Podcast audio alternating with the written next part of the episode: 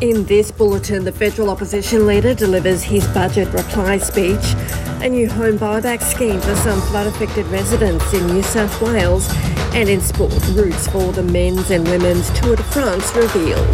With the latest SBS News, I'm Deborah Groarke.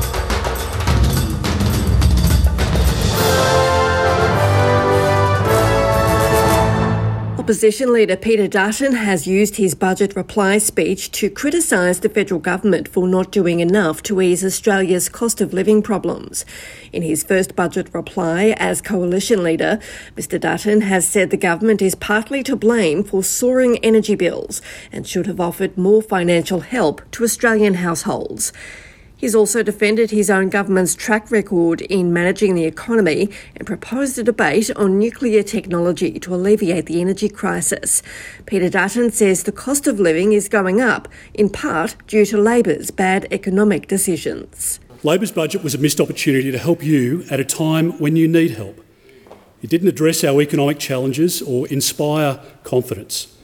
It's a budget which breaks promises rather than keeps them a budget which weakens Australia's financial position rather than strengthens it.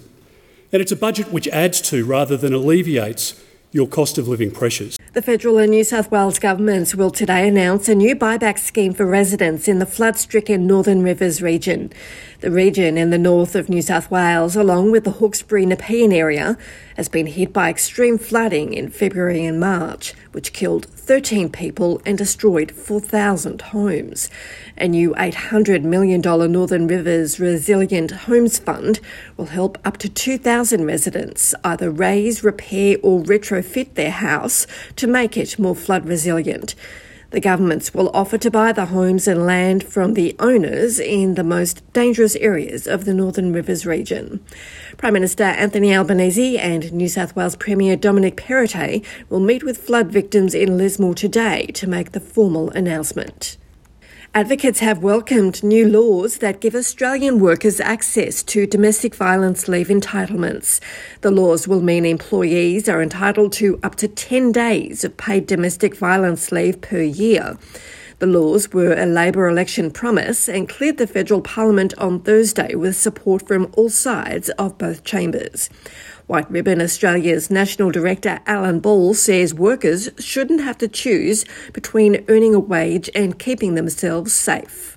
The bill on its own is not going to solve the problem of family and domestic violence, but what it will do is it gives victims of domestic violence that additional support to seek out support service in to follow up with any legal or family or emotional inquiries or supports that they're required. The United Nations says the world is headed for 2.8 degrees of global warming because of woefully inadequate progress by governments to curb the rise. The findings have been made in the latest UN Environment Programme report to look at the gap between what countries have pledged to reduce emissions and what's actually needed to limit warming to 1.5 degrees. The report has been released ahead of the COP27 climate talks in Egypt in early November. UN Secretary General Antonio Guterres says emissions today are at record highs and there is no longer a credible path to 1.5 degrees. Under current policies, the world is headed for 2.8 degrees of global heating by the end of the century. In other words, we are headed for a global catastrophe. The emissions gap is a byproduct of a commitments gap, a promise gap, and an action gap. And that gap must be filled, starting with COP27 in Egypt. More than a thousand migrants have been rescued from several boats off the coast of Italy. 234 migrants were rescued from an overcrowded boat in international waters by charity organisations. Italy's Coast Guard says 663 people were picked up from a boat around 60 miles off Sicily while 494 others were rescued from another fishing boat closer to the island. It comes as Italy's new right wing government vows to tighten the country's border security in a crackdown on migration. Several members of the new government have run on an anti immigration platform, including the country's Prime Minister and Deputy PM. Charitable organisations who rescue migrants may be denied disembarkation rights in Italy as part of the crackdown. In sport, and riders will face a brutally mountainous route on the 110th edition of the Tour de France.